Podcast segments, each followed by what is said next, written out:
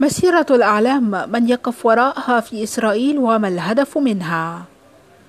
اتخذت السلطات الإسرائيلية إجراءات أمنية مشددة في القدس الشرقية تحسبا لمسيرة الأعلام التي من المتوقع أن تقوم بها جماعات يمينية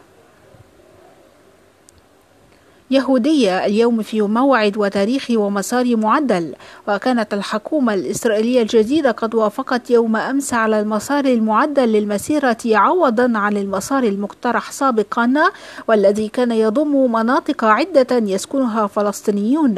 فما هي مسيرة الأعلام وما الهدف منها؟ مسيرة الأعلام أو يوم القدس هي احتفالات بدأت مع احتلال إسرائيل للقدس الشرقية في أعقاب حرب يونيو عام 1967 والمسيرة التي يشارك فيها المتطرفون اليهود في خامس من يونيو حسب التقويم العبري هو اليوم الذي سيطرت فيه إسرائيل على القدس الشرقية.